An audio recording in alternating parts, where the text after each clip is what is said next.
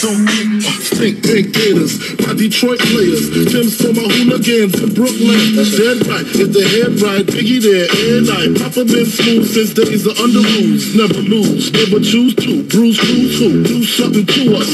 Talk, go through us. Girls want to us, wanna do us. Screw us, who us? Yeah. Uh, close like stars. Welcome back, ladies and gentlemen, to the Do We Love It podcast. This is your host, Dr. Water with Lemon, recording live from the Gen Studios. Uh, let's see. I almost forgot it was uh, it was Do We Love It Day. So welcome back to another edition of Philosophy Friday. Uh, 70 degrees out, a little bit overcast, NTB. Uh, went for a morning surf today. May have been the last time this season wearing just trunks because it was freezing. Uh, definitely felt good on the legs though. Um, been doing a lot of cold showers lately. Uh, just do we do we love cold showers? So obviously it's a tough one. I mean, cold it's it's a double-edged sword. Uh, it's it's a necessary evil. So up until recently, I was pretty all in on warm showers, just getting it wicked hot and steamy. Especially like if you don't have like a hot tub, like it's the closest you're gonna get. Um, so there's nothing like a warm shower, which just soothes the soul and kind of helps you relax and decompress. Um, so definitely high on those. In terms of cold showers, I started listening to this weirdo named Wim Hof, and he swears by cold showers, um, and he does like a breathing technique to help you deal with it.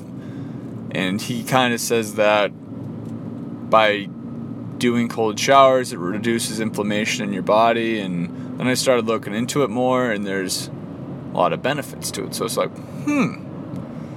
So, like most things, I started reading about it, and then within a couple days, I was just like all in. And I've only been taking cold showers since, except today. Uh, today was probably my first warm shower in three weeks, maybe. But I was in the o- I was sitting in the ocean this morning and I was freezing cold, so I came back and then I needed a cold shower. Typically, when I'm taking a shower, it's like at the end of the day, and I'm not not hot, but I'm not cold. So I fire up the old cold shower. And when I say cold, I mean I'm cold as it can get. Um, so I've been coming around to them. Uh, definitely a fan of them before bed, because there's nothing worse than taking the warm shower and then hopping into bed and sweating in bed. Because then you're like then you're like in that like weird in between where like your pores are open and you're like I just dried off like I'm pretty sure I got all the water off of me but now I think I might be sweating but I'm to tell myself that I just didn't fully dry myself and it's water but really I know it's sweat so definitely don't like that. Um, so if you uh, if you get sweaty in the old bed before when you lay down, definitely recommend the cold shower. Um, kind of makes me think though, like there's people who say that in order to cool down, you drink hot coffee instead of cold coffee. That's bullshit. Um, I don't know how that got started, but somebody was saying because if you drink hot coffee, then it it forces your body to cool itself. So when it's hot out, that way will it'll cool yourself down. Not true. Not true. At least not with tea. Tea that that warms me right up. Um, might do a hot tea today. Kind of wish I could do a cold tea, but have to you know do that in advance to get it cold. Which also makes me think about ice cubes. I was thinking about ice cubes yesterday because uh, there were no ice cubes in the ice cube tray, and I mean I didn't need them, but this old lady in my office, Linda, she uh, she was pretty fired up because because there were no ice cubes.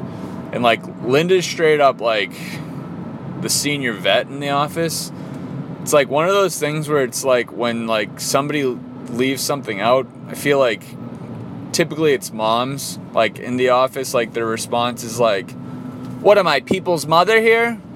Linda's been around long enough where when the ice cubes weren't in the tray she's like what am I everyone's grandmother around here? So just kind of shows you know she's she's wise and salty.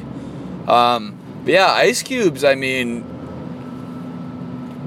it's one of those things where it's like you could have a hundred bucks, but you know you can't get ice instantly. Oh well, unless you have an ice maker. But you know, if you're not like, if you're not wicked showy with your ice maker and you just you know, blue, you're a blue collar ice guy, then uh, yeah, you gotta wait.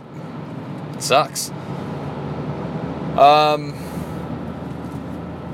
Yeah, I mean, not not too much this week. You know, we're in a little bit, a little bit of an off week. Uh, confidence levels in in myself are just low because of the Pats, so it just it's tough to get fired up. I mean, I think I think they're gonna bring it on on Sunday, um, but we'll see. Uh, also, oh, actually, so to wrap up that last segment, uh, we do love cold showers. Also, uh, I don't know if this is a psycho move or not, sign of a serial killer.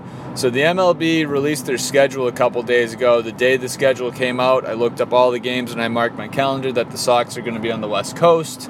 Um, but they're also they have opening day starting a week earlier, basically, than they really ever have before. Um, in or in the idea behind it is by moving opening day up, they can work in four more off days throughout the season for the players, which I think is a good idea. Um, Sox open up March 29th, someone's birthday. So, pretty fired up about that. Do we love the Red Sox opening up March 29th? Uh, I'm a huge fan of it. Uh, another thing to keep an eye out for uh, for opening day this year, it's going to be on a Thursday. Um, and all 30 teams are going to play that day. So typically on opening day, it's similar to like the NFL where there'll be the Sunday night game with one team that op- or you know one game that opens it up, and then everybody falls in line the next day.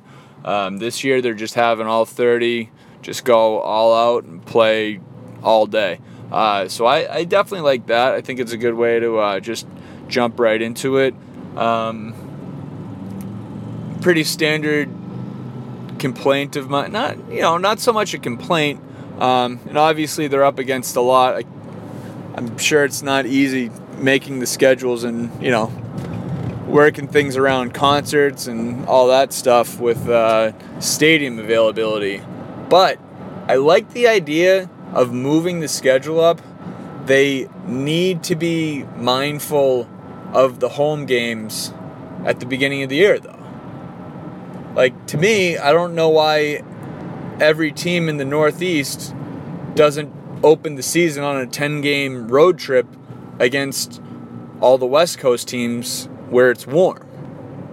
Uh, I mean, you know, April April baseball might be one of the best months of the year for the Angels to host, but it's the worst month of the year for the Red Sox. So put put the East Coast teams on the West Coast at the beginning of the year. Just an idea in case uh, Bud Selig or whoever that new weirdo is is listening. Rob Manfred, that's the new commissioner. But yeah, anyway, hope everybody has a great weekend. Hope everybody gets to watch a lot of football.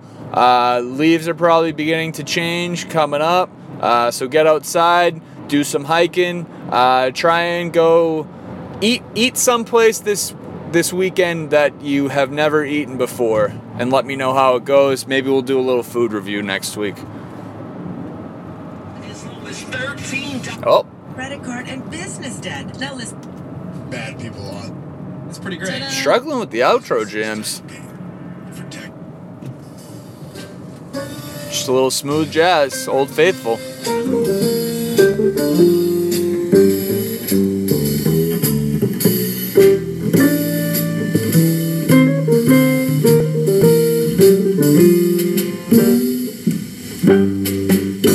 K Jazz 88.1. Support for KJ